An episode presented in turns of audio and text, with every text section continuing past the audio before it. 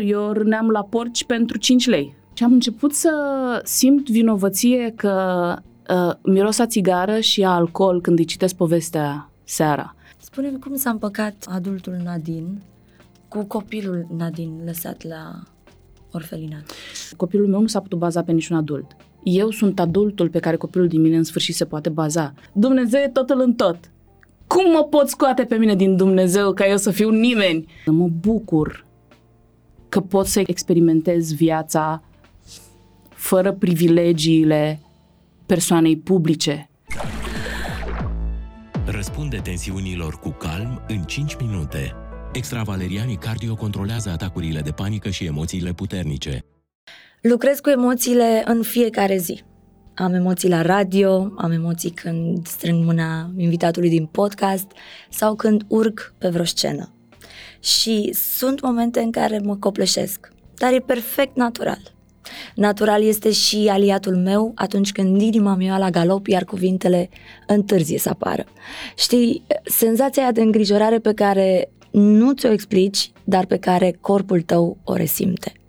Pe lângă controlul respirației, ceea ce mă ajută pe mine să-mi înving anxietatea este extravalerianic. Îl administrez sublingual, are un efect rapid, astfel că în doar 5 minute mă pot întoarce din nou la mine. Calmă, încrezătoare, creativă. Nu are efecte adverse fiind un supliment alimentar sigur și natural. Pentru că da, există liniște și după furtună. Dilema cu Emma de la ZU, un podcast Zunivers. Salutare dragilor, bun găsit la Dilema, Emma de la ZU sunt eu și abia aștept să auziți podcastul de astăzi. Este un podcast cu foarte mult curaj, cu foarte multă sinceritate un uh, episod care îți poate da curajul necesar atunci când crezi că împrejurările tale nu sunt atât de favorabile pentru a face ceva cu adevărat important cu viața ta.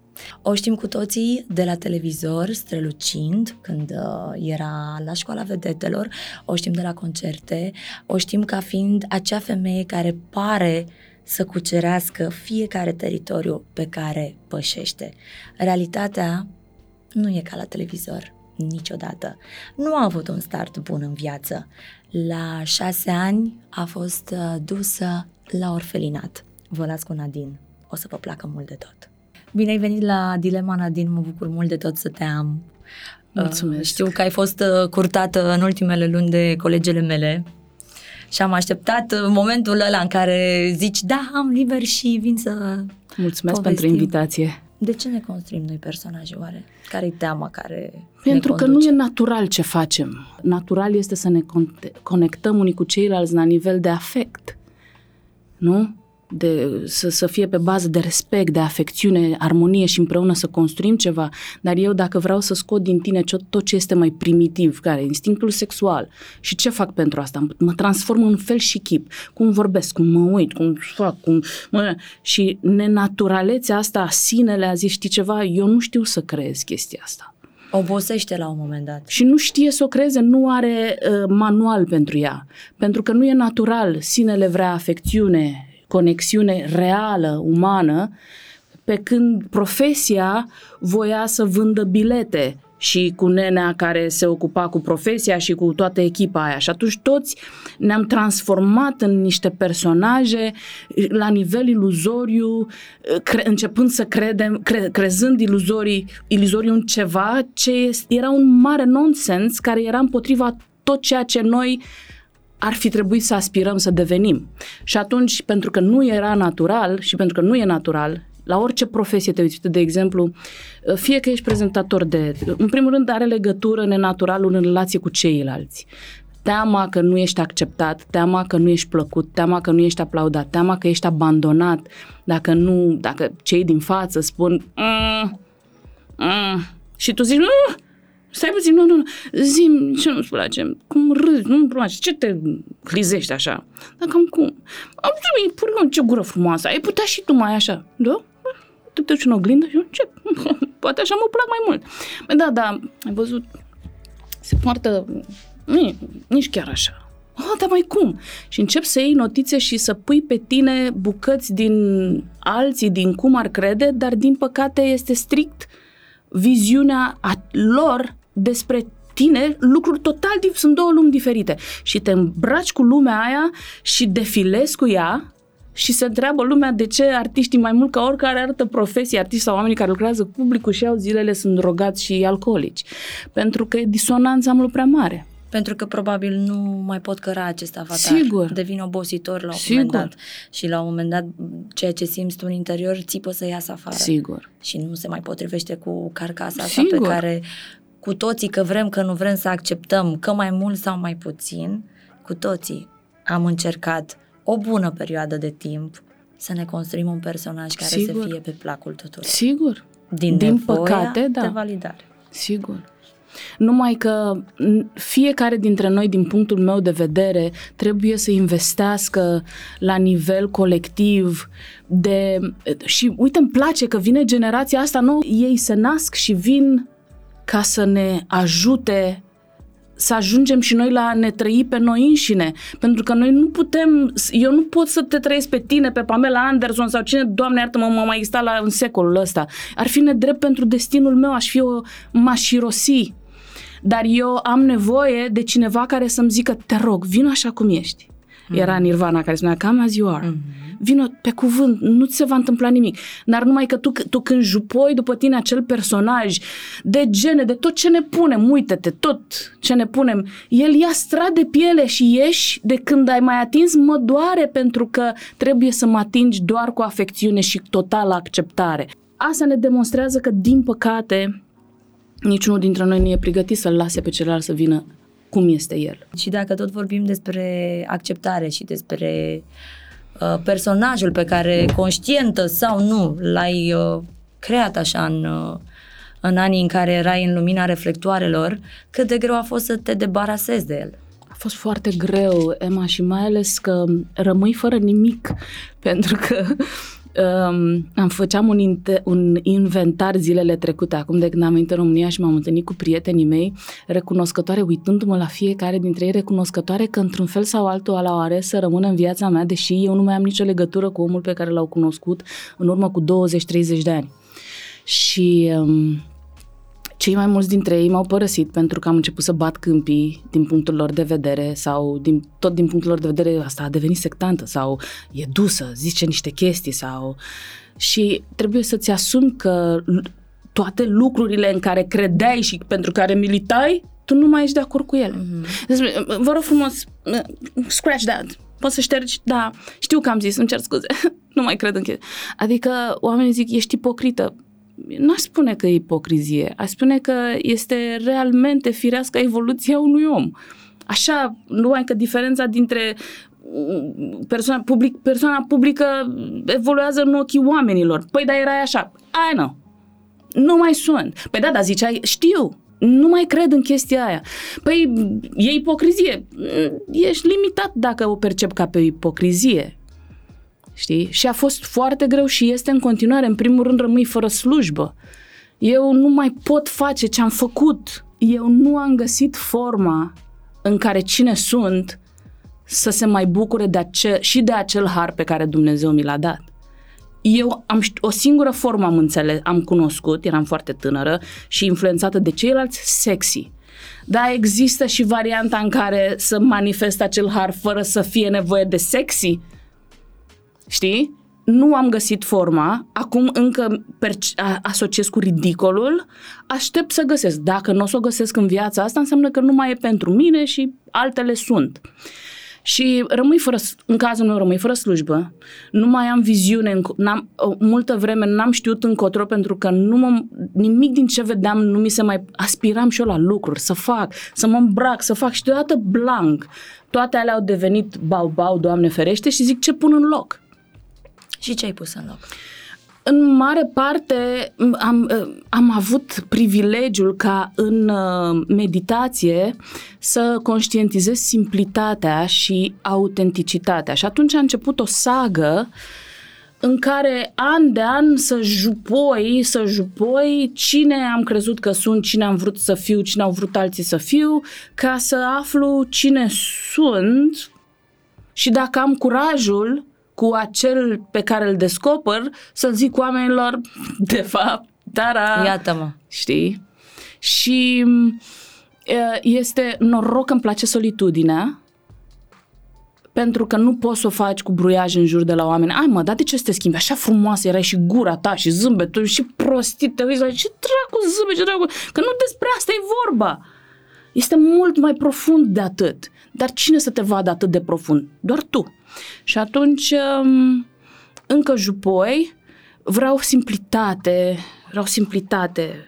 Cu cât, cum pun un bris-bris pe mine, cum sar în personaj. Și mă înspăimântă când văd că vreau să pozez sau să at- nu mai vreau să atrag atenția, asta nu mi s-a mai întâmplat, dar să simt că vreau să un pic așa să ți se pară că sunt, nu e așa? Mhm. Și când văd că sare asta din ceapa cepilor, atâta muncă și vrei ca păduchele în frunte să fii tu, F- dar doar fii! Că dacă doar ești cine ești menit să fii, n-ai nevoie de nimic. De nimic, nu o să Da, da, nu, da, da, nu it's not about that. Și încă am 46 de ani. Mai am încă vreo 40 de...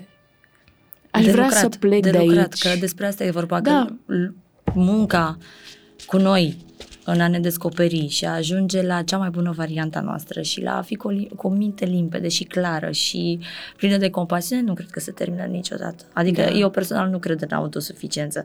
Dar spune-mi, dacă a fost un moment anume în viața ta, declanșator, în care ai spus, eu nu mai vreau să fiu personaj, eu nu mai sunt fericită cu această creație, vreau să mă întorc la mine. E, Cred că aveam vreo 23 de ani atunci când am și plecat din țară și ceva începea să fie ca piatra în pantof. Tot ceea ce toate lucrurile pe care mi le-am dorit, la care visam, la care visasem, s-au îndeplinit. Uite, știi, când ajungi la Meca prea devreme sau Meca nu e Meca și crezi că este Meca și m, a început să scârție tot, bani făceam, nu convenea, aveam casa mea, nu era suficient, că nu mai era vorba despre lucrurile astea, poate le-am avut prea repede, prea ușor, prea nu știu cum. Deci 23 de ani aveai atunci. Da. Și atunci am zis, bă, plec un an.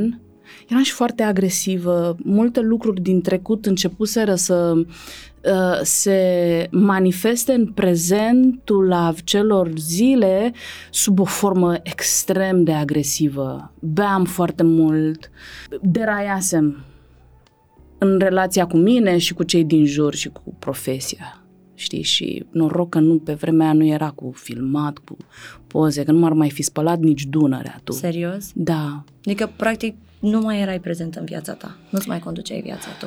da. Nu, eram, devenisem, așa, dacă stau să mă gândesc, parcă eram într-o psihoză de, și nu reușeam decât cu alcool să echilibrez cât de cât lucrurile. Alcool pe stomacul gol la prima oră și după aia mi-era mai ușor să mă gestionez cu ajutorul alcoolului, care trebuia să fie non-stop, știi, să nu se oprească. De ce ajutor îți aducea alcoolul? Ce credeai că îngheață în tine? Mă dădea un pic, în, a- mă detașa un pic de mine și de ceea ce îmi venea să fac, îmi venea să spun, îmi venea să manifest. Erau foarte multe lucruri nerezolvate. Noi în societatea noastră de atunci nici nu vorbeam despre terapie, nici noi între noi nu vorbeam, nu aveam informațiile care umblă azi toată ziua în citate și în ghilimelele vieții pe net, ca să zici tu, "Hă, cred că mă regăsesc prin asta, ar putea să... Atunci eram otăva toți, știi? Și îmi plăcea ceea ce se întâmpla. La un moment dat, în copilărie, am început să mă bat. Am fost nevoită. În copilărie, adică ce vârstă aveai? De pe la șase ani am început să mă bat și pentru că am fost nevoită și a început să-mi placă chestia aia foarte tare. Îți dădea putere, cumva. Da, și control și am, am, am folosit-o um, și îmi plăcea atât de tare. O, am, am avut câțiva ani de pauză când am început, am intrat în lumea asta cu televiziune și așa, dar a început, voia să se manifeste. Eu neavând control asupra unor lucruri fundamentale în mine, foloseam aceste unelte primitive de agresivitate, crezând cumva că ca o spoială că rezolv și așa, alcoolul și agresivitatea și um, am zis că plec un an să mă detașez un pic și în speranța că mă voi liniști un pic. Șapte ani mai târziu Deci în toată nebunia aia, în toată poleiala aia pe care o trăiai, cu albume scoase, cu atenție, cu scenă, cu imaginea de bombă sexy, de femeie fatală și așa mai departe, alcoolul venea la pachet pentru tine pentru că așa avea impresia că te poți detașa și că poți să lucrezi mai bine și să gestionezi tot ce ți se întâmplă. În toată treaba asta tu ai avut la un moment dat claritate să zici stop, Da, uite, acum asta este un debate în mintea mea și chiar uh, studiez mult la asta pentru că mă fascinează ce anume în interiorul nostru activează dorința de a schimba total paradigma. Mă gândeam, um, eu m-am întors la școală, nu știu dacă știi, și sunt studentă acum în America la o facultate unde studiez știința psihologiei și pentru că la un moment dat mi-am dorit să înțeleg mai bine uh, mecanismele aparatului biologic și, a, și mentale. Nu-mi dau credit că eu aș fi fost capabilă să zic, știi ceva? Știi apartamentul ăsta din piața Unirii? Știi banii ăștia? Știi range-ul ăsta? Știi toate astea? nu, mulțumesc. Mă duc să spăl vase în America și să fiu dădacă. Joburi pe care, apropo, le-ai avut. Pe care le-am făcut. Mm-hmm. La, nu, la, nu faci la 23 faci la 40, Da, faci la păi 50. de asta eram curioasă să știu ce anume a declanșat în tine schimbarea asta de direcție, de traiectorie sau poate a fost un om pe care l-ai avut aproape și care te-a tras un pic de mânecă văzând că nu ești neapărat în direcția pe care ar trebui să o... Mă să gândeam, mi-ar fi plăcut să fie existat acel om. Nu știu dacă ar fi avut influența asupra mea. Eu nu am crescut influențată de oameni. Ăsta a fost un noroc mare pe de-o parte. Nu, în inter, în, n-am internalizat părerile nimănui. N-a fost niciodată cineva atât de apropiat de mine încât să urmez vreo filozofie de ceva cu privire la orice. Și Dar la nu ai avut sfătuie, sfătuitori adulți. Da, n-am lângă avut tine. nicio sursă de influență din partea unor adulți și de aia nu cred că vreun adult ar fi avut influență asupra mea acum, când mai ales eu eram și independentă financiar și eram pe drumul meu, să mă tragă de mine să zică, Mhm. hei, știi? Dar că n-ar fi mers lucrurile atât de ușor în ceea ce te privește pe tine. Dar nu cred că aș fi ascultat. Asta a fost și sunt iar recunoscătoare pentru asta că atunci s-a dezvoltat acest splendid parteneriat cu spiritualitatea, știi? Atunci am, am ales să, să, să merg pe mâna acestei voci interioare, știi ceva, lasă tot și du-te în direcția aia și ai încredere că și într-adevăr să ies pe partea cealaltă fără nimic din ceea ce îmi doream înainte de a fi plecat, dar recunoscătoare că am, am scăpat și Da, că dar am o minte a Pare mea. că aveai foarte multe lupte de dat în tine în perioada aia. Adică pare că ai schimbat cu totul uh, lucrurile, de fapt nu pare, se vede, s-a văzut de, de atunci și, și până acum. Și cu dependența de alcool, cum ai reușit să o dovedești? M-am întors uh, în România cu dependența de alcool. Nu am, în, am... Cât am stat șapte ani în America, n-am reușit să scap de alcool. Da, mă gândeam cu groază că erau niște... Uh, cumpăram niște sticle de rom și la început erau niște... Așa, îmi plăcea, era cu papagalul, așa. Și după aia am descoperit niște damigenuțe de sticlă de rom, știi? Și eram atât de fericită că așa erau și un preț mai bun și puteam să iau mai mult și... Și când am venit în România, mă înscrisesem într-un club de vin și cumpăram, nu mai cumpăram la sticle pentru că nu mi-ajungeau sticlele. Și pentru că dacă vedeam pe masă doar două, trei sticle de vin, nu mă apucam pentru că Nu era suficient. nu era suficient și ar fi trebuit în mijlocul nopții să mă duc. Nu îndrăzneam să-i spun la Apostolescu să se ducă el să-mi ia vinul, că ar fi zis să ai avut trei sticle, știi? Și atunci am fost foarte fericită că am ajuns, am intrat în acest club care îmi dădea la cutie vinul. Și aveam o cutie de vin și cealaltă era la 50% off. Și atunci le puneam una peste cealaltă. Bine, prima dată le țineam ascunse și după aia, văzând Apostolescu că n-are nicio influență asupra mea, a făcut într-un fel pace sperând că ceva se va întâmpla și am început să pun cutiile una peste cealaltă ca să-mi fie mai ușor accesul. Și uh, aveam copilul deja și am început să simt vinovăție că uh, miros a țigară și a alcool când îi citesc povestea seara. Și m-am gândit că el va asocia povestea de seară și momentul cu mami cu alcoolul și țigara și că eu sigur voi vrea, când el va fi adolescent, ca el să nu fumeze și să bea. Deși eu îl condiționez pe el să asocieze cele mai plăcute momente din zi cu alcoolul și țigara momentul care, când am zis că trebuie să fac ceva a fost acela în care stăm, stăteam la masă până seara târziu, până despre dimineață, beam și fumam, beam și fumam, că îl duceam pe copil, citeam, mă întorceam să-mi termin de băut și de fumat. Și acum urma să sting luminile jos, să mă urc în dormitor, ca să mă spăl pe dinți, nu să mă pregătesc mm-hmm. pentru culcare. Și după aia am intrat în panică, dar tot drumul ăla pe scări și cât mă spăl pe dinți nu beau nimic. Incredibil. Și atunci mi-am pus într-o sticluță de apă de 0,5, mi-am pus un pic de vin ca să am tot drumul pe scări cu spălat pe dinți și până pe pernă un pic așa, așa, să pun ăla și după aia să... Și ăla a fost un moment pe care, care m-a scurcircuitat. Și sunt recunoscătoare că a avut uh, puterea acel moment să intre atât de mult în mine pentru că sunt oameni care nu au niciun moment din ăsta. De trezire, da. Nu vine, nu-i scurcircuitează, nu apare nimic. Și atunci am făcut un pact cu Hristos, am o relație bună cu el, și cu Buddha, și cu Rama, și cu Krishna, cu mai toți învățătorii care au fost. Și am zis, dude, uite ce, tu tot zici că poți și că nu știu ce. Eu recunosc pe asta nu pot. Eu zic să o faci tu, să o iei tu și să o duci tu. Iar mie să-mi dai o lecție să învăț, dar eu nu pot să o duc pe asta. Și zic, fac ce vrei tu. Dar ia-o de pe mine. Și am simțit că i-am dat-o lui Hristos. Și am început să fac uh, intuitiv.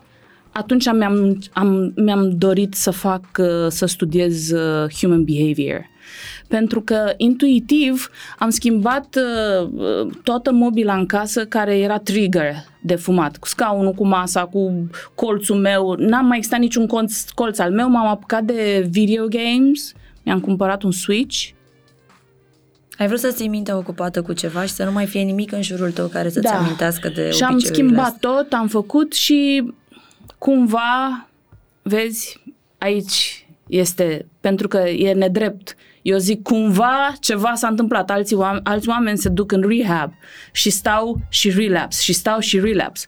Eu anul trecut am băut trei zile că mi-au venit niște prieteni, singurul efect a fost o durere de stomac cumplită și o lehamite, dar pentru că erau români și au zis nu se poate să nu bei cu noi, unu, doi, sunt un robot când nu beau. Nu beau și mă percep a fi un robot. Pentru că nu mai ești fata aia haioasă da, nu, de da, viață. Da, da exact. Sunt mm-hmm. de altă viață, dar pentru altă gașcă. Dar sunt găști în care, bă, dacă nu bei, sunt și ți-e milă de mine.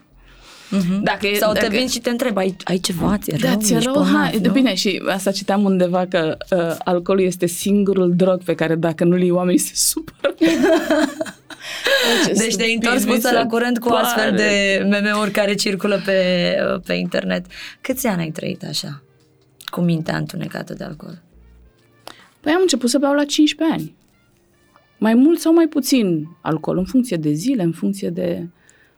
Și moment, momentul ăsta de conștientizare a venit după ce l-ai avut pe Da, nouă. deci cred că un 30 și ceva. La o vârstă de 30 am născut pe la 33 la 37 mi-am amintesc aniversarea, încă eram pe șpriț, la 37. Dar mai moderat sau? E, moderat. De nu fapt... am mai fost. În ultimii ani nu mai era nimic moderat. Era heavy duty. Eu începusem deja scanarea internă și uh, începusem deja să meditez în America. Intrasem în, uh, la o școală de budism care m-a ajutat enorm și meditând non-stop, da? pentru că era deja singurul loc în care aveam confort, știi, descoperisem, prinsesem gustul la ceva, unde mentalul meu cu trupul meu sunt într-o armonie și asta era în meditație, era din ce în ce mai bine și aveam acces la lucruri pe care în mod normal inconștientul nu mă lăsa să le accesez. Și nici conștiința deseori spunea, really, like, vrem să ne stricăm ziua? Hai mai bine nu vrei să stai aici la televizor sau o țigărică, chiar vrei o nu știu să ce. acum ce traume ducem. Sigur, chiar vrei greu. să ne apucăm să ne suflecăm în jet. Da, bine, ok, știi? Mm-hmm. Și în America eh, mă sunau de la compania de telefon să-mi spună să-mi schimb planul că nu mă sună nimeni, știi? Uh, lucru care este relevant, nu m-a băzit nimeni la cap. Oamenii, dacă nu sunt onești, dacă nu sunt ei înșiși în jurul nostru, nu f- sunt decât bruiaj. Sunt balast. Nu, din cauza lor nu apuci să ajungi la tine. Odată pentru că ei nu sunt onești în relația cu tine, ne, nesfiind onești în relația cu ei, nu poți fi re- onești în relația cu tine și te distorsionează pe tine în relația cu tine, cu viața ta și cu ei. Înțelegi ce spun? Da, sunt multe straturi pe care trebuie să le rap- Dar nu, r- e o reparăm. muncă la care nu ajungi, pentru că, mă rog, nu Ești distras tot timpul. Și până la urmă este foarte greu să stai de față tu cu tine. Da. Și atunci preferi să te lași distrat de vicii, de anturaj, de prieteni, de Da. poleiala despre care tocmai am vorbit. Și dacă suntem suficienți de norocoși și de deschiși, ajungem la un nivel de conștientizare la un anumit moment pe care poate, uite, nu știm să-l explicăm, în care ne trezim, mai Da. mult sau mai puțin. Dar facem pasul ăla. Crezi că toate lucrurile despre care mi-ai povestit uh, până acum, în perioada asta ta 23-37 de ani, au legătură cu background-ul tău, cu Păi dar nu, startul nu tău se în poate, viață? nu se pot scoate una din cealaltă. Nu ne putem uh, scoate din context istoricul. Și asta, uh, iartă-mă, divagasem, uh, scanarea interioară în perioada de meditație în America cu ajutorul budismului m-a ajutat să pot să intru în camere interne și să deschid cu curaj, să-mi fac curaj să deschid ușa, să caut un întrerupător să aprind lumina, să văd ce, Doamne iartă-mă, se împute acolo de mă face să-mi doresc să beau, de mă face să-mi doresc să fumez, să-mi doresc să nu mă trezesc a doua zi dimineață, să dea mașina peste mine, toate aceste um, gânduri um, de a nu mai fi, de a nu mai simți, de a mă detașa de tot ceea ce percepeam din punct de vedere emoțional, evident. Și m, această scanare intelectuală inter- internă pe care am tot făcut-o și, de, în, și când m-am întors în România, am continuat chiar dacă beam, m-a ajutat să uh, mă ancorez mai mult în mine. Pentru că cei mai mulți dintre noi suntem ancorați în afara noastră, în slujba noastră, în iubitul nostru, în prietenii noștri. Mamă, dacă mai părăsi, n-aș mai fi. Mamă, dacă n-ar mai fi ai mei, nu știu ce. Mamă, dacă n-aș mai avea slujba asta, n-aș mai fi eu, nu știu ce aș face și așa. Și uh, scanarea internă m-a ajutat să mă ancorez în mine însămi, ca atunci când, am, când s-a desprins, când am, fă, am, când am decis să renunț la alcool, am putut să rămân în picioare, că eram în mine. Echilibrul meu nu mai era în ce îmi dădea alcoolul, țigara și acel ritual. În pentru că lumea acel, ta pe care ți-ai construit-o cu da, ajutorul era un, alcoolului. acel ritual era o lume în sine, da. Mhm. Și te-ai întâlnit cu lumea reală. Internă, care, din punct de vedere subiectiv, evident, e reală, e singura lume pe care o cunosc. Da, dar practic te-ai întâlnit cu emoțiile tale atunci, Da. pentru prima dată. Cele pe care le înghețai Da, da. cu tot felul de, de alte lucruri, mai puțin cu confruntarea da. asta față în față. Și ce este iar important este oamenii fac efortul de a se întâlni cu emoțiile lor, dar după este important să investești cunoaștere pentru a le vindeca.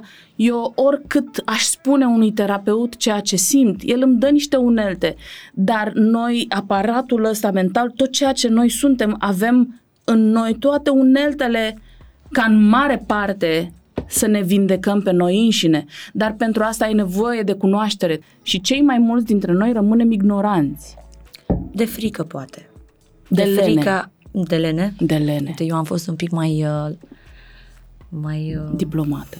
mai blândă. Mm, e Și lene. am zis că poate e frică. Nu, pentru că e mult de muncă să înțelegi. Tu trebuie să ai bunul simț, să stai cu tine însuți și să zici ce-mi dau eu mie astăzi. Țuțea?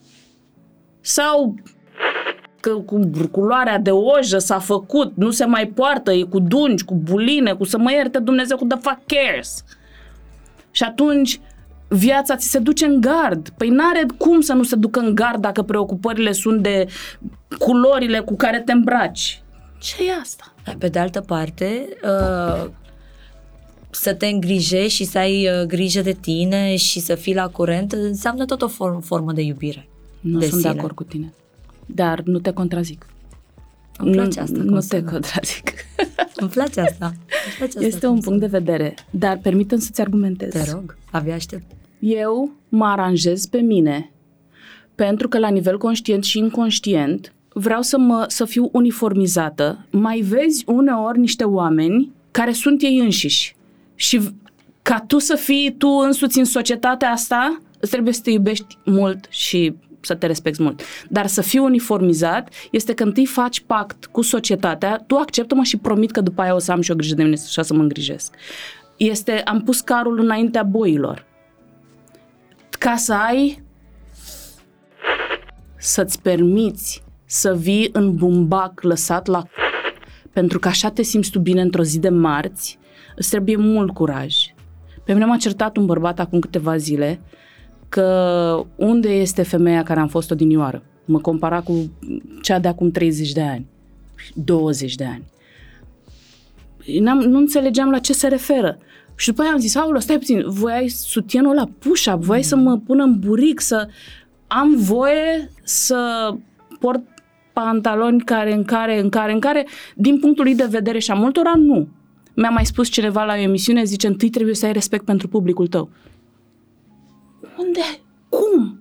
Păi dacă eu fac pact cu publicul meu înainte de a face pact cu mine însă, eu unde rămân? Dar Când nu e publicul un vrea gest să de falsitate? și de abuz împotriva propriei persoane. Și din punctul meu de vedere, dă-ți voie să dă-ți voie să întâi să pui pe tine ce vrei, cum vrei. E un risc. Pentru că s-ar putea să zică, bă, aia s-a zdrângănit, am venit, a pus Uite-o pe și pe ea asta. de la second hand, nu știu, doamne, dar e un statement est- extraordinar în mentalul tău, când pui capul pe pernă, tu știi că you have your own back.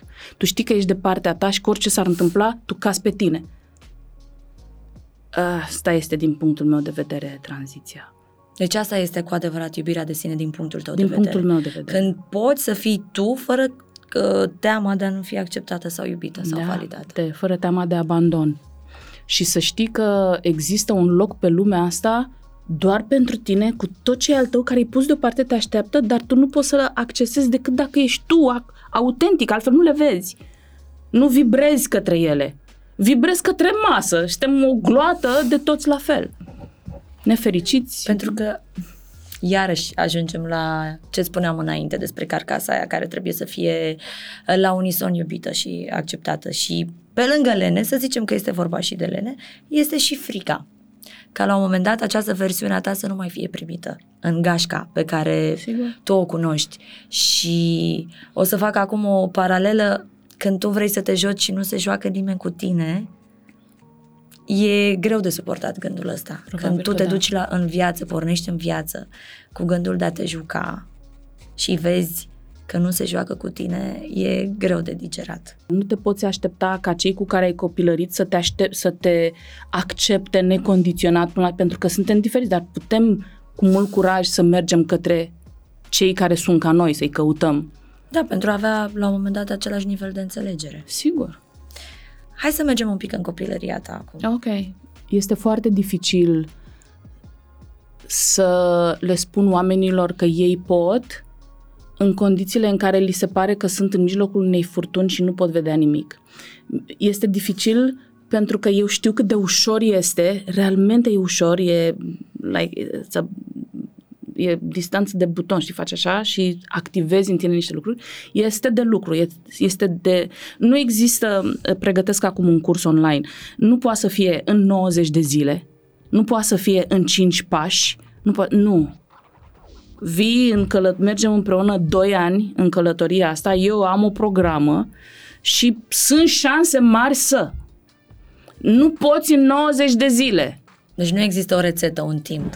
Și nu pentru că uh, ai de-a face cu lucruri inconștiente. În copilăria mea, eu ca să depășesc, în primul rând a trebuit să conștientizez ce vreau să depășesc. Și după am reușit ca fie, să, să pun, să-mi pun viața pe segmente. Dar asta am avut, repet, și datorită solitudinii. Dar uh, nu-ți pui planurile. Pentru că dacă ești sărac și urât cum eram eu, Așa te vedeai? Eram o rățușcă urâtă. Dar um, uh, dacă oamenii nu te cred, mai ales adulții, cei mai mulți oameni au gândesc, uh, um, au idealuri mici, puțin oameni îndrăznesc să zică omul într-o zi și nu-ți pui planurile nimănui, îți sufleci mânecile și vă, eu râneam la porci pentru 5 lei.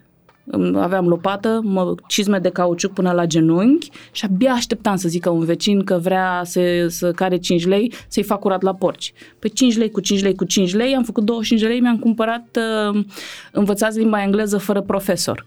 Și era o tanti, o prietenă de-a mătușii mele care venea în vizită, dar eu până atunci ea știa engleză, știam, aflasem.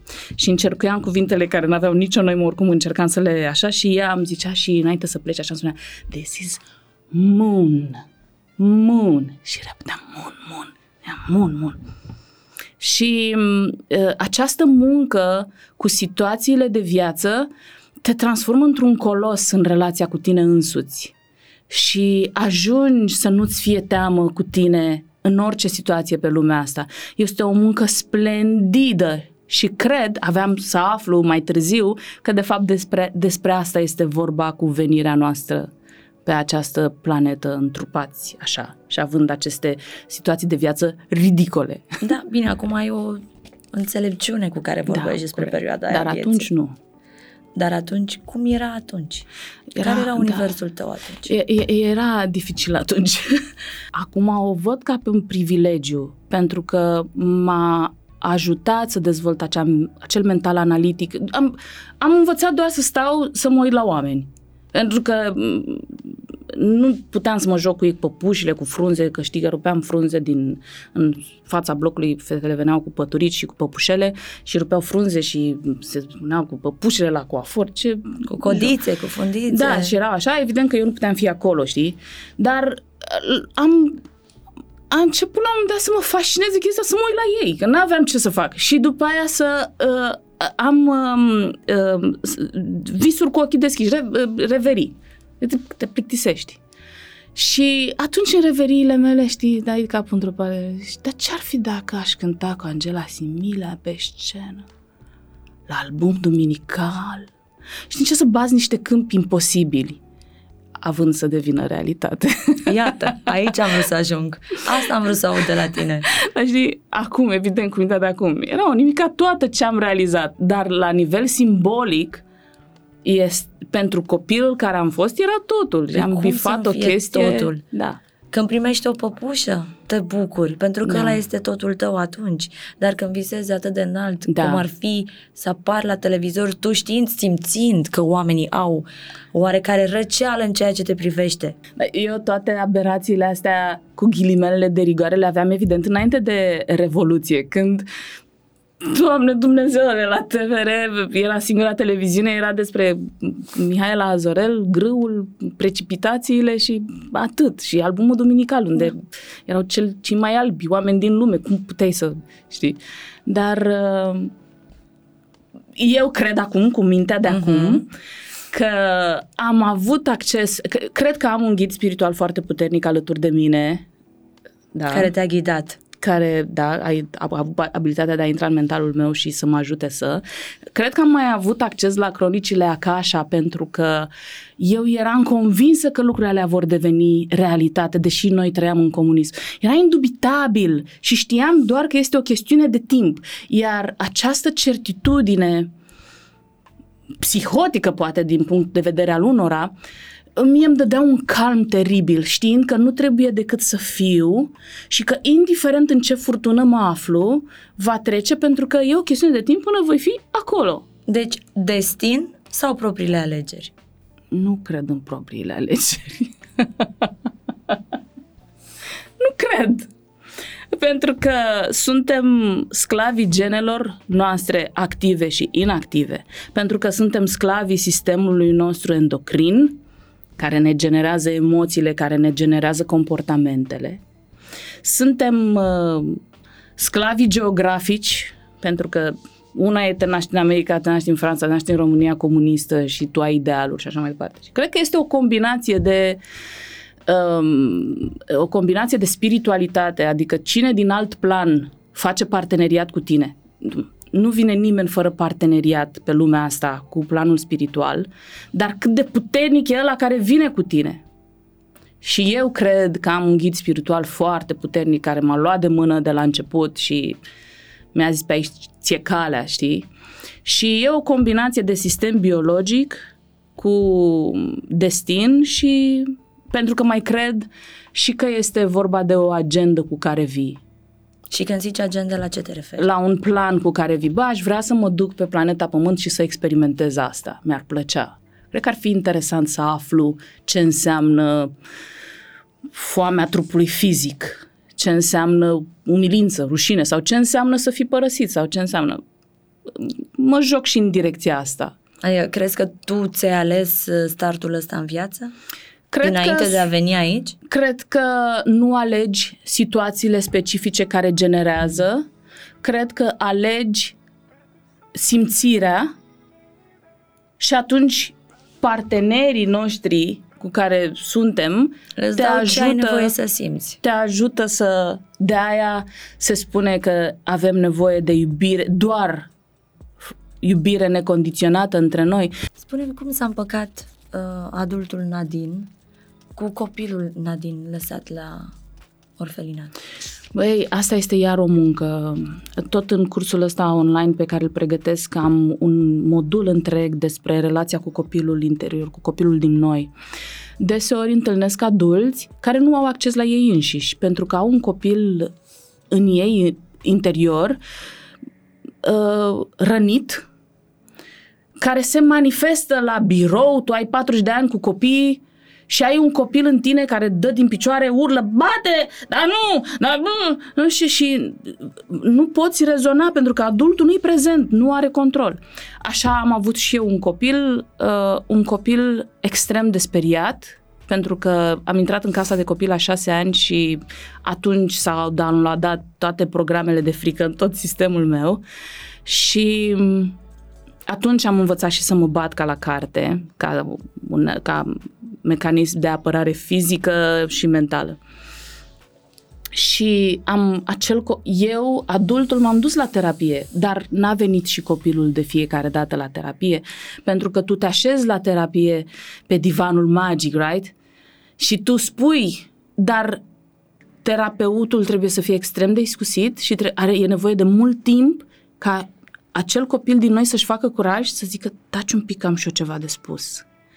Eu am stat în terapie 5 ani, am avut, copilul din mine a putut să iasă, să spună lucruri, am schimbat paradigma a tot ceea ce sunt de câteva ori pe parcursul celor 5 ani, însă, și, dar după, era ca cu teme pentru acasă, în Munca care... nu se termina acolo, Da, la cabinet. copilul a apucat să spună atât de puține lucruri. De ce?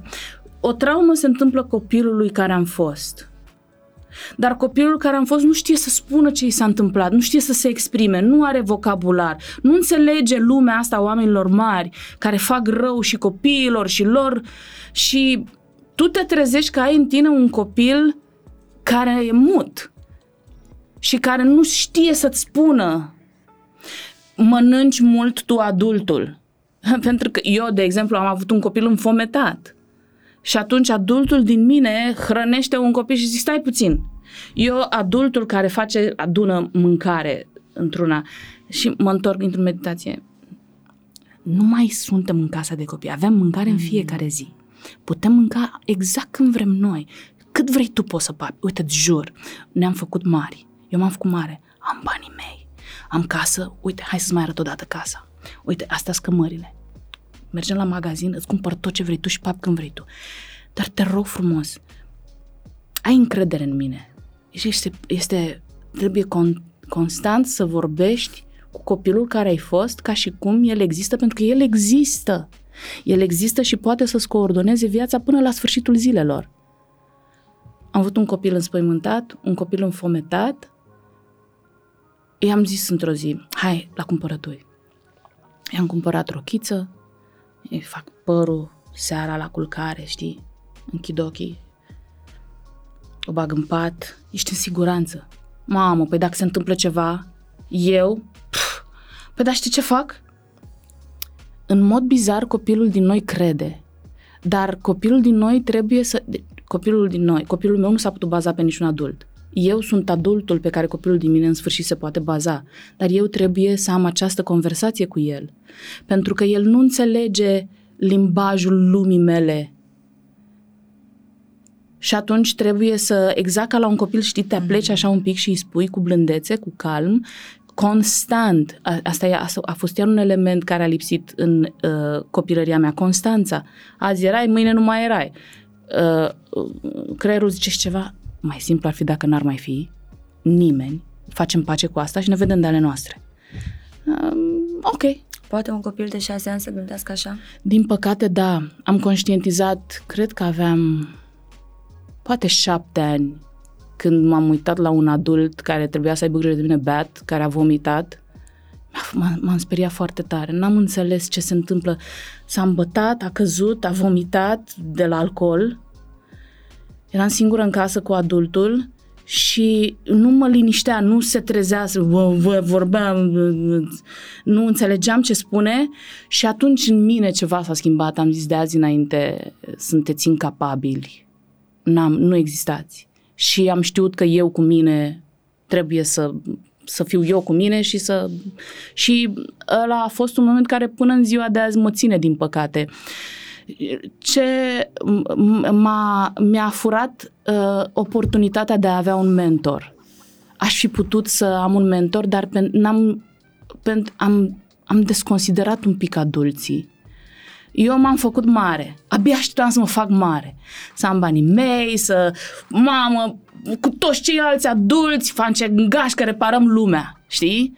Reparăm, vindecăm lumea asta, care nu știu ce s-a întâmplat. Adulții aia care au fost înainte, vai de capul lor. Dar noi, tu și ajung adult și văd că toți sunt pocniți în cap și o țin langa de la o generație la alta. Și atunci am făcut pace cu faptul că nu pot face parteneriate, nici cu adulții nu se poate, în sensul că nu mă pot baza pe ei. Și atunci, din cauza asta, n-am putut să am un mentor. Oricine venea și spunea, știi, ar trebui să, sau chestia asta este ce. Nu mai avea credibilitate în fața ta. Nu, în schimb mi-a plăcut să citesc și asta a fost un noroc. Am citit toți clasicii, Balzac, Tolstoi, Dostoevski, mi-a plăcut cu cărțile, pe ei credeam, știi, cumva aveam, aveau mai multă noimă pentru mine. Și m-am bazat doar pe ea din cărți care au murit de mult și acum viu în fața mea oricine îmi spune ceva... Adică nu, nu ți-ai reparat... Uh... Cred că n-am reparat pentru că nu vreau. Cred că teama copilului din mine este atât de mare ca nu cumva să ajung să mă bazez pe vreun adult. Și să te dezamăgească iar. Nu, nu mi-e teamă de dezamăgire, să spun din ce cauză. Eu am înțeles experiența umană înțele- acum am compasiune. Pentru că înțeleg că nici ei nu știu. Eu fac cursuri pentru adulți cu lucruri pe care le percep a fi elementare, dar pe care îi spun foarte complicat, of, poți mai spui o dată? Și zic, ok, suntem toți în această splendidă experiență umană, unii dintre noi aleg datorită și nu din cauza ex istoricului să-și suflete ce mânecile se facă învățători pe o, un segment pe care eu înțeleg segmentul singurătate, foame, sărăcie, cum să-ți revide ce vorbeai tu mai devreme. Asta o înțeleg, asta pot. Nu pot să-ți predau feminitate, I don't know what the fuck is that. Nu pot să-ți predau în trei pași cum să ai talie, nu știu cum să fac talie ca Amandina asta în cale. um, și atunci am dat un pas înapoi și am doar compasiune și respect pentru tot ceea ce manifestă ei acum. Nu vreau să mai fac parteneriat cu ei pentru că este egal nonsens. Nu, nu, nu mai... În schimb, uite, mâine mă voi duce la un om pe care îl admir, l-am citit și îl admir și eram curioasă de ce mă duc și mă duc cu o listă de întrebări și mi-a plăcut chestia asta. Tu crezi că misiunea noastră trebuie să se extindă de la noi? Nu. Cred... De la noi, când zic noi, adică noi ca persoană, la noi ca oameni. Nu, cred că fiecare are dreptul să-și trăiască experiența umană după bunul plac atât timp, evident, cât nu fac ce rău nimănui. Cred că nimeni nu trebuie să facă nimic din ce nu simte să facă și fiecare e liber să facă exact cât vrea și cum vrea. Dacă vrei toată viața să stai în șezlong și să privești strugurii, Doamne, ce fascinantă experiență să-ți analizezi trupul cum tot stă, tot stă, tot stă. Da, te-ai întrupat, e suficient. Dar mai sunt unii dintre noi care noi credem, așa, e o simțire, e așa, radarul nostru spune, acum pune-te în slujba celor. Așa are noi mă pentru noi. Sunt unul din acei oameni. E periculos când vrei să faci asta pentru a hrăni personajul ego, Oh. pentru bani, pentru... E periculos. Eu am cunoscut un om care m-a păcălit cum n-am crezut că voi putea fi păcălită vreodată. I-a dat Dumnezeu har, dar el a ales să pună harul în slujba minciunii. Același har putea să-l pună în slujba binelui și ar fi făcut minuni. Așa a făcut dezastre. Nu cred că trebuie să toți să se pună în slujba celorlalți. E suficient să se pună în slujba lor. Sigur. Dar eu, pentru mine, eu nu vreau să, eu personal, nu vreau să, îmi place atât de mult solitudinea, încât nu, nu vreau să pierd timpul cu oameni care, nu. Și totuși, cum ai ales să faci din obstacolele astea un prilej de a te dezvolta? Când puteai, bine mersi, să-ți uh, pui eticheta asta de gât, atât a fost să fie, n-am știut ce înseamnă sfaturi de la adulți, nu mai am încredere în lume, nu mai vreau să fac nimic. Cu toate astea, ai început acest proces de transformare și acum îi vezi și pe ceilalți de lângă tine. Ce anume te-a ghidat pe tine? Care a fost, cum să zic, determinarea aia ta de a te autodepăși? Forța, dacă vrei. Înțelepciunea. De unde a venit? Nu cred că pot să scot din context latura spirituală. Cum, am, cum spuneam mai devreme, eu nu cred, eu nu am fost cultivat, nu am fost un copil cultivat intelectual, nu am fost învățată să gândesc, nu am fost învățată diferența dintre bine și rău. Și repet, nu am fost învățată diferența dintre bine și rău. Răul l-am aflat doar când eram la spital. Ups, pe asta nu trebuie să o mai fac sau când ajungeam de râsul lumii, sau când cream niște situații grotești și uh, din care cu greu am ieșit și cu prețuri mari de plătit. Fiecare dintre noi are nevoie de claritate pentru a vedea încotroul. Cei mai mulți oameni nu au claritate pentru că își, își aglomerează fiecare moment de acum cu nonsens.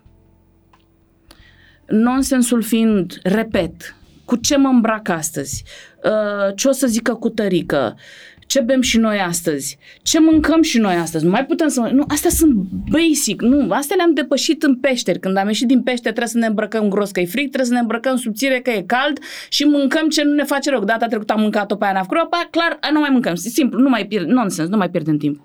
Mergem mai departe. Ce este semnificativ? Uh, am, av- în, în, la un moment dat mi-a venit cuvântul ăsta semnificativ în minte. Și în, nu înțelegeam ce este semnificativ, adică cum. La 23 de ani am început să meditez și în meditație ori poți să meditezi stând, așteptând să vină lucruri, ori meditezi cu intenție. La început am meditat așteptând să vină lucruri. Multe lucruri s-au vrut venite pentru că se voiau rezolvate. Și unul dintre elementele care venea era semnificativul. Și când încep să conștientizezi semnificativul, încep să cerni în viața ta și rămân foarte puține lucruri. Semnificativ pentru mine poate fi cel mai banal și stupid lucru de pe lumea asta. Am văzut un documentar cu niște geologi și se duceau fericiți pe niște pietre. Pentru mine, niște pietre și pentru oricine altcineva, niște găuri în pământ cu pietre. Tu și unul a scos un chiot ca de muiere, entuziasmat, că nu știu ce dracului piatra a găsit el acolo. Tu, lacrimi în ochi avea. Mângâia piatra aia și am- m-am uitat cu invidie la el. Tu să găsești semnificativul, să cauți o piatră. Pentru că experiența umană înseamnă mă întrupez și din toate miliardele și N miliarde de lucruri pe care le pot face pe lumea asta, aș vrea să mă ocup de pietre. Ce tare! Ăla era semnificativul lui. Run Forest. Și omul ăla uh, a venit cu agenda. Pietre, mamă când vă piatra, mamă când vă piatra. Unii dintre... Ca să poți să identifici piatra, ai nevoie de claritate. Nu toți o avem. Eu nu am, am avut claritate în s- bazală, vreau să nu mai îmi fie foame, vreau să nu știu ce, care e drumul, singurul lucru pe care aș vrea să-l fac îmi place este să cânt. După aia am zis, aș vrea să mănânc, dar sub nicio formă nu mai pot cânta. O fac orice. Spăl vase, cu ce spuneam, sunt de dacă fac nu știu ce. Dar pentru că vreau să nu-mi pierd claritatea, pentru că dacă mi-am pierdut claritatea, iar încep să bat câmpii, să mă fac cine știe ce dracului, să ajung în mijlocul de situație, încurc și oamenii, echipe, bugete și zic și m-am cerbit de scuze. Nu- Ups, nu pe asta am vrut-o. Cum am făcut Ani. cu albumul, Ani știi? la rând, am da. curcat oamenii. Și atunci, um, semnificativul, claritatea, au fost câteva elemente care au făcut ca firul roșu după care să mă țin. Eu cred că se datorează laturii spi- Cred că este cineva care activează în noi. Mă, sunt deschisă să îmi schimb părerea, dar din tot ce am cunoscut, am cunoscut un tâlhar în anii 90, un băiat care într-o gașcă, imediat după Revoluție, dacă era un fenomen, intrai peste, pe balcon în casele oamenilor și cu ei în casă le dădeai în cap și furai tot, da? Și am cunoscut acest băiat care între timp îl cunoscuse pe Dumnezeu. Și m-a marcat momentul, pentru că el a stat așa, Nadine, am intrat în casă și ei nu trebuiau să fie acasă, dar erau. Și prietenii mei l-au pus la pământ pe bărbat, dar ea s-a ridicat, eu i-am pus lanterna în față, zice, și ea s-a uitat în ochii mei. Și zice, și privirea aia, zice, uh, parcă era, zice, de o inocență și de o... a- El a perceput în privirea ei, mintea lui a tradus inocență și puritate în mijlocul tâlhăriei. Și din momentul ăla el a renunțat la, s-a dus, s-a făcut cu Dumnezeu și a lăsat așa. Și el a zis, zicea, m-am, noaptea aia m-am dus și m-am rugat la Dumnezeu și am zis, Doamne, ia tot, ia tot, ia tot, dar l- lasă-mă în lumina Ta. Și i-au spart casa de două ori Ca să vezi. și i-au luat totul. Au luat tot, n-au putut să ia pereții. Și a rămas și era fericit. Mă gândeam așa, e o divă, știi? Ce-o fi și asta? Ceva din afara noastră sau cum ai norocul din interiorul tău poate să activeze pare că e o loterie știi? Mhm. Pentru că altfel am scrie cărți despre. Pare că e o loterie. Eu nu m-aș lepăda în schimb vreodată de meditație, adică de statul cu mine însămi și de cotroboit în mine însămi și de parteneriatul cu învățătorii care au fost până acum pe lumea asta și au spus negru pe alb de când am ieșit din peșteri ce a fost, ce va fi și cum e. Hristos, Krishna, Rama, Buddha um, și școala uh, ermetismului. În timp ce pove- îmi povesteai despre lumina pe care a văzut-o tâlharul, nu știu de ce mi-a venit întrebarea asta. Poate e o întâmplare, poate nu. Când ai plecat din țară, erai Nadine. Și ai plecat într-o țară care nu avea să te recunoască. Nadine aici putea să deschidă o ușă doar fluturând un pic din gene. Nu ți-a fost teamă? N-a fost mintea asta, ego-ul ăsta care să-ți spună unde pleci? Aici ești pe scenă, aici ți se deschid portiere, aici lumea stă la coadă să facă poze cu tine. Unde te duci tu acolo unde nu știe nimeni că ești Nadine de la După ce m-am televizor? întors din țară, am fost într-o emisiune cu mai multe persoane publice cunoscute și pe val. Și una dintre ele se întoarce și zice, te-ai întors, ce bine. Bă, Nadine, zice, dar nu ți-a fost, frate, frică că ajungi nimeni? Știi, te a spus un nimeni din Că ăla ajungi nimeni, Eu am aflat râsul pentru că eu deja uh, aveam niște ani de lucru cu mine și aveam să aflu că nu există nimeni pe lumea asta. Nu există. Atâta timp cât Dumnezeu a zis, știi ceva, pachetul ăsta, tot ce ești, să se manifeste. Păi de cum? Tu nu te... Dumnezeu e totul în tot. Cum mă pot scoate pe mine din Dumnezeu ca eu să fiu nimeni? Am plecat pentru că eram la 23 de ani în disonanță, da, cu tot ce se întâmpla, nu puteam să pun degetul pe ce se întâmplă. Și când am ajuns acolo în solitudine, în meditație, în simplitatea vieții banale de dădacă, ospătăriță și așa. Nu știu dacă erau banale meseriile astea pentru tine. Cred că erau super provocatoare. Erau, dar da, aveam un șorț, aveam niște pantofi de sport cu așa, era banal. Ce să mai... Da, mi-a plăcut.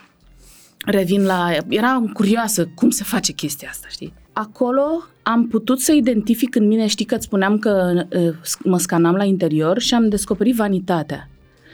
Și mi-a fost foarte rușine. Și am înțeles atunci că rușinea nu este că nu ești îmbrăcat frumos sau că ai căzut în cur la nu știu ce recepție sau că rușine este să fii vanitos. Pentru că vanitatea mea se manifesta în felul următor. Eu sunt mai bună decât tine, pentru că eu apar la televizor, pentru că eu câștig mai mulți bani, pentru că eu am haine mai frumoase decât tine, pentru că pe mine mă place și iubitul tău, pentru că, pentru că, pentru că. Și la un moment dat toate lucrurile astea s-au etalat și am stat în vanitatea asta și am lucrat, cred că un an de zile specific ca să pot. Și mi-a făcut pielea așa de găină. Și am ajuns în țară acum. De ce iar mi este dificil să-mi fac profesia și să-mi asigur o pâine din profesia asta? Pentru că mă deranjează atenția pentru că atenția, precum în fizica cuantică, um, observatorul modifică pe cel observat. Trece prin filtrele lui? Și eu mă modific. Eu știu că tu mă vezi, iar eu mă modific și mie nu mai îmi place să mă uh, dau la mezat așa. Dar, din păcate, în profesia asta, unde ai grijă că se uită lumea la tine, mm. ai grijă, mai mult decât în alte profesii. Contabilul se așează, își bagă pixul, își face, dă un radio, oprește radio la mă încurcă la cifre, stă cu Persoana publică nu poate. Și atunci m-a deformat începând și de la 15 ani pe scenă. Și atât de tare m-a distorsionat, mi-a distorsionat percepția în relația cu mine însă și cu lumea, încât am ajuns schimonosită. Și vanitatea m-a schimonosit cumplit și după un, un pic așa am intrat în psihologie, este asta cu să eviți situațiile. Eu decât să ajung iar în situația în care activez persoana aia și tu te uiți la mine și eu vreau să fiu altfel decât sunt pentru că musai vreau să mă placi, mai bine mai stau deoparte. Și tot stau deoparte de câțiva ani pentru că tot mai mă testez, mai vin, iar nu mi-a plăcut. Mm, prea mult, prea mult, n-ai fost tu, nu, degeaba, strici, minți lumea cu televizorul, știi? Minți poporul cu televizorul. Uh, încă nu simt că am găsit felul de a fi eu în relație cu observatorul. Um, nu mă deranjează, mă bucur că pot să experimentez viața fără privilegiile persoanei publice, pentru că este mai onestă. Mai curată? Da, uite ce. Eu nu vreau să vin la mine să zic, Doamna Nadine, Doamne, hai veniți în ce. Veniți ce, Doamna Nadine, pe dumneavoastră vă plac cel mai mult. Auziți, știți ce mult îmi place mm. când bla, bla, bla, bla. That's not true. Tu nu mă cunoști pe mine real, dacă ai sta cu mine, mi-ai da un șut în de nu m-aș mai vedea. Sunt ciufută, sunt uh, dependentă de tot felul de ritualuri, sunt obsesiv-compulsivă, sunt de...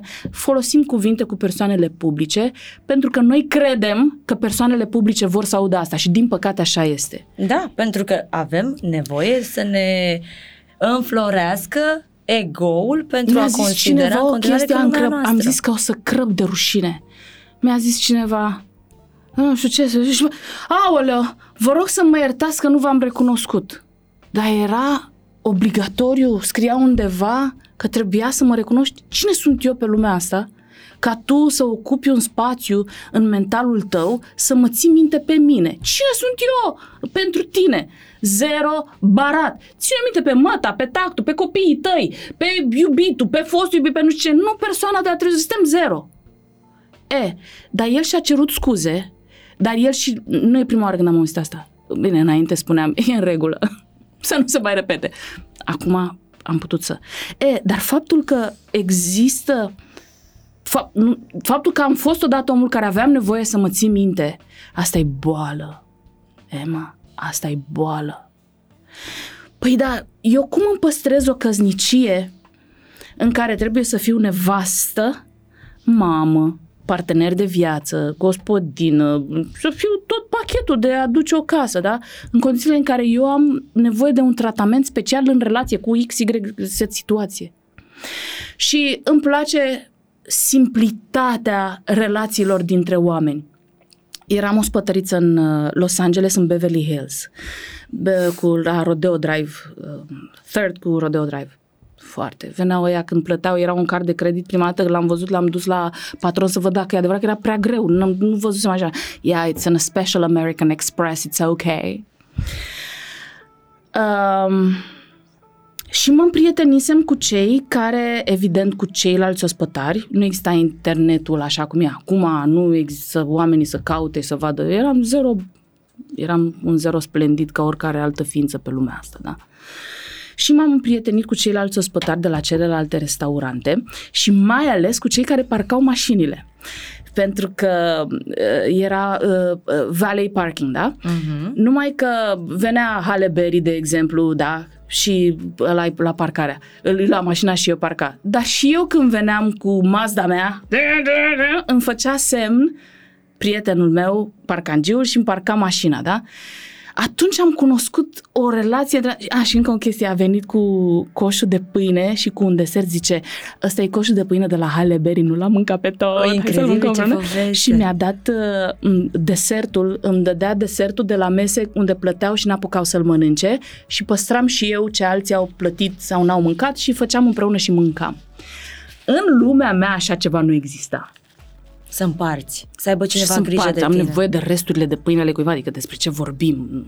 În lumea ta, în lumea, lumea lui Nadine, nu lumea, lumea copilului, înțeleg. Să, și, mi-a și mie non, ceva. Adică nu există, nu știu despre ce vorbim, știi? Dar acolo am cunoscut, în, lume, în persoană publică fiind, te, mă duceam la piață, cât e kilogramul de carne? Și el, el să ia 2 lei și făcea 7 lei. Și zic, cum șapte lei? Zic, haideți, doamne, dacă și dumneavoastră plătiți la fel ca toată lumea acum... Da, e distorsionată un pic relația. Se așteptau șpaga să fie mai mare. Um, orice serviciu, am adus pe cineva, mi-a dat niște găuri să pun ceva acolo, i-am dat 3 milioane, banii ăia. Atât așa faceți voi, artiștii, fost. așa faceți voi ăștia de la televizor a fost supărat. Mi-a distorsionat relațiile cu oamenii. Eu știam că dacă eu vreau ceva, trebuie să dau ceva înapoi. Nu există să-mi dai pentru că eram un ciolănel, o oportunitate. Da, da, vă ajut cu asta, dar m-a ajutat și pe mine, am și o nepoțică care. Și ok, am, m-am maturizat în ideea că indiferent ce vreau de la oricine, trebuie să dau ceva în schimb. Nu exagerez, excluzând un foarte mic grup de oameni, cei apropiați cu care și acum am o viață armonioasă. Și ajung de la chestia asta acolo unde el îmi parchează mașina pentru că el știe că nu-mi permit să parchez pe străzile alea și că am nevoie să-mi parchez mașina și că intru la lucru și că el e ca mine. Mi-a plăcut să fiu de partea cealaltă a gardului. Uh, mi-a plăcut să mâncăm cu toții din pâinea aia, știi? G- pentru că el a, cu bucurie a fost al lui Halle Berry și n-a terminat-o. Wow, știi? Și eu să particip la chestia. El am, ei au împărțit cu mine. Ei n-au spus, du-te și ți-ia pâinea ta, n-ai fi... Eu am întâlnit niște români acolo care s-au hazardat, am fost la o petrecere și am fost la câteva și mi-a... Da, și ai venit în America să speli vase. Abia aștepta, erau momente când abia aștepta să-mi tragă peste bot românii, știi? Și atunci mi-am văzut de ale mele, anyhow. Și atunci am prins gustul la o viață din, de dincolo de gard mai onestă, în care oamenii interacționează între ei la un alt nivel și pe alte principii. Și am vrut și eu așa. Mi-a fost greu când m-am întors, iar am pierdut chestia asta, dar măcar am, as, as, visam să ajung iar. Și acum locuiesc într-un sat unde sunt, uite, până acum, până înainte să vin, acum o săptămână, o vecină m-a rugat să am grijă de animalele ei mi-a dat cheile, mi-a plăcut. Mi-a plăcut pentru că nu știu cine, în ce situație aș putea eu să ajung în România încât să-mi zică cineva, ai tu grijă de orătăniile mele, știi? Dar este o experiență de viață atât de simplă și de onestă și de frumoasă. Și data trecută, uh, această prietena mea pe nume Lali din Franța, da? Eu am plecat în America, ea a știut că mă întorc, ea avea cheile de la casa mea, nu, vecini, simplu, banal. Ea a avut grijă de pisicuțele mele, că am cinci pisici pe care le-am adus din America în Franța și știind că vin în ziua cu tare, m-a lăsat pe masă mâncare gătită, cu plăcintă, cu tăv de fripturi, cu... M-a emoționat la un alt nivel. Înțelegi ce spun? Ceva Înțeleg. atât de simplu. Nu e, nu, merg doar în picioarele goale, cred că deja por 45 la picior, pentru că nu m-am mai... Asta este genul de atenție care îți trebuie ție, cred eu. Da, Asta. da. Simplă, mm-hmm. nu Mhm. trebuie să ne sofisticăm, că nu avem de ce. Nu avem ce să sofisticăm în noi. Exact, naturalețea fiecare, fiecăruia este mai mult decât poate adăuga orice artificiu pe noi. Ai trecut de la vanitate la smerenie. Putem vorbi despre smerenie? Mi-e teamă să nu mă hazardez, nu cred că o merit încă. Păi cred că Mai tocmai mi-ai lasă. confirmat. Mai lasă-mă puțin, mai dăm câțiva ani. Tot cochețică sunt, mă mai văd așa, mi-e o milă de mine. Mă uit, rămân așa ca o găină. Dar o găină de 46 de ani. O găină care la ce traseu a avut, oricând poate să își uh, da, desfacă aripile și să treacă și într-o altă etapă a vieții. da. Asta este, de asta trebuie, să, din punctul meu de vedere, să ai curaj să explorezi viața, pentru că să știi tu cu tine că te poți duce în orice situație de viață, de ce nu? Știi? Să-ți suflești mâini și să zici, ce-ar fi dacă? Ce-ar fi dacă ne mutăm la țară undeva în Franța și punem Și o luăm de la zero. pisicile pe avion și, știi, e, e interesant. Cred că este foarte interesant da. și cred că îți trebuie foarte mult curaj să faci asta. Da. Și să te cunoști, să-ți cunoști Da, limitele până la urmă. sigur, da, exact. Pentru că e posibil ca eu să mă duc într-un sat din și să te Franța dai cu capul de pereți. și să plec de Așa acolo este. mâncând pământul. Că Sunt de poate acord. nu am ajuns la uh, o înălțime a conștiinței atât de bine fundamentată încât să-mi permită să am acces și la latura asta a mea. Da. Dar, exact cum vorbeam înainte să începem podcastul ăsta, fiecare are propriul lui ritm de a învăța. Corect, corect, Fiecare. corect. De asta mă bucur când uh, am aici uh, oameni care sunt cu un pas înainte, uh, pe care mi este drag să-i ascult, pe care mi este drag să-i citesc. Atunci când scriu pe Instagram, Nadine, ar trebui să o faci mai des, pentru că îmi place foarte mult ce, ce scrie acolo, așa, fără perdea, cum te știm, așa, în Mulțumesc. stilul tău. Și uh, pentru că vorbim deja de bun timp, și când zic bun, nu mă refer neapărat la orele petrecute, ci la timpul ăla bun. Și mie îmi plac discuțiile care lasă loc de semne de întrebare. Ador genul ăsta de discuții pe care le închei și mă duc în drumul meu și pe drum îmi apar tot felul de întrebări. Asta, pentru mine, asta înseamnă o discuție bună, care face loc întrebărilor în viața mea. Uh, mai am o curiozitate. Ce ții neapărat să înveți pe Noa? Despre viață. Uh, Tocmai a terminat, uh, sunt un pic mai multe paliere. Unu, tocmai a terminat o carte despre toate religiile de pe planetă, ca să înțeleagă că se va întâlni pe parcursul vieții lui cu oameni cu diferite sisteme de credințe și că toate trebuie respectate atât timp cât nu fac rău nimănui. Doi, spiritualitate, nu religie, să-și dea voie, meditație, musai, să nu treacă ziua până nu meditează și să-și ia uh, din meditație să-și ia ritmul zilei și direcția, compasiune pentru tot și toate, respect pentru fiecare manifestare de viață, să um, independență financiară din adolescență. Și um, a, asta îmi doresc pentru el, agricultură, știe, s-a, du- l-am dus la tot soiul de cursuri, mai ales de permacultură, să-și crească singur mâncarea.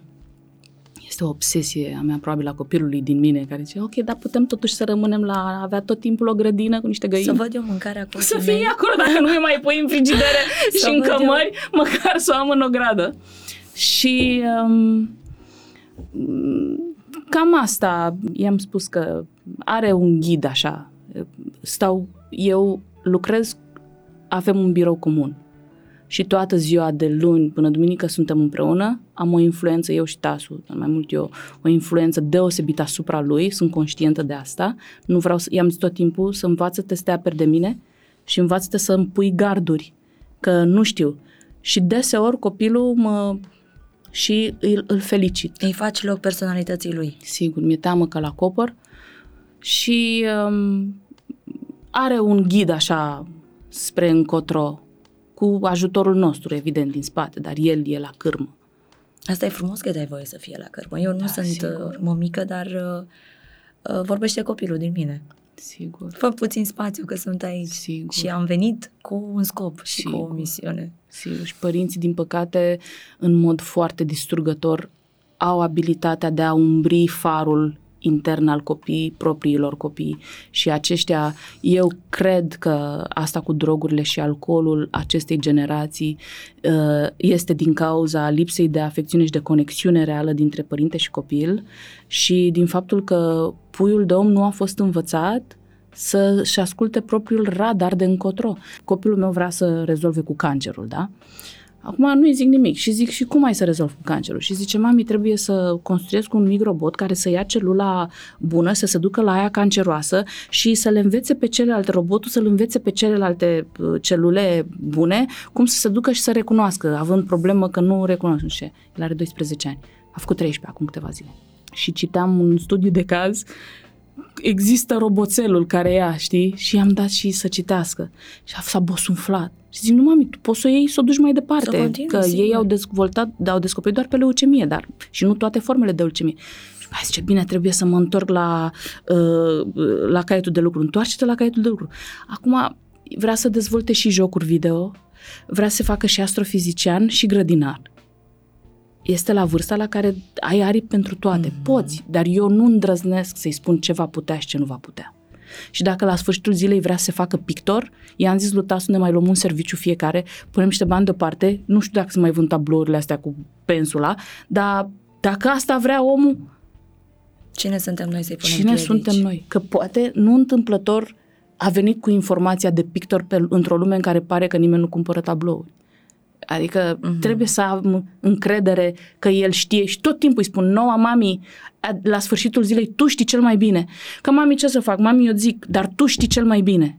Și și dai voie să se dezvolte și să aibă încredere în da. ideile lui, fie că îl duc la victorie sau la un Sigur. mic eșec Sunt care, lui. De, care de multe ori poate fi mai prețios decât victoria în sine. Știi? Îți mulțumesc mult de tot, Nadine. A fost o super plăcere să stau de vorbă cu tine și să um, aflu atât de multe lucruri despre tine, despre palierele astea în care lucrezi, în care te, te afunzi cu totul, pentru că știu că ești pasionată de toate lucrurile pe care mi le-ai povestit aici și uh, sper să continuăm discuția la un moment dat. Sunt curioasă peste un an când uh, uh, vii în România, ce o să-mi povestești? Cu ce vii? Mulțumesc frumos pentru tot ce ai spus și pentru invitație. Mulțumesc! și eu îți mulțumesc și vă mulțumesc și vă tare mult că ați urmărit uh, Dilema. Uh, până vinerea viitoare vă pup, vă îmbrățișez și abia aștept să revin cu o nouă poveste. Zunivers Podcasts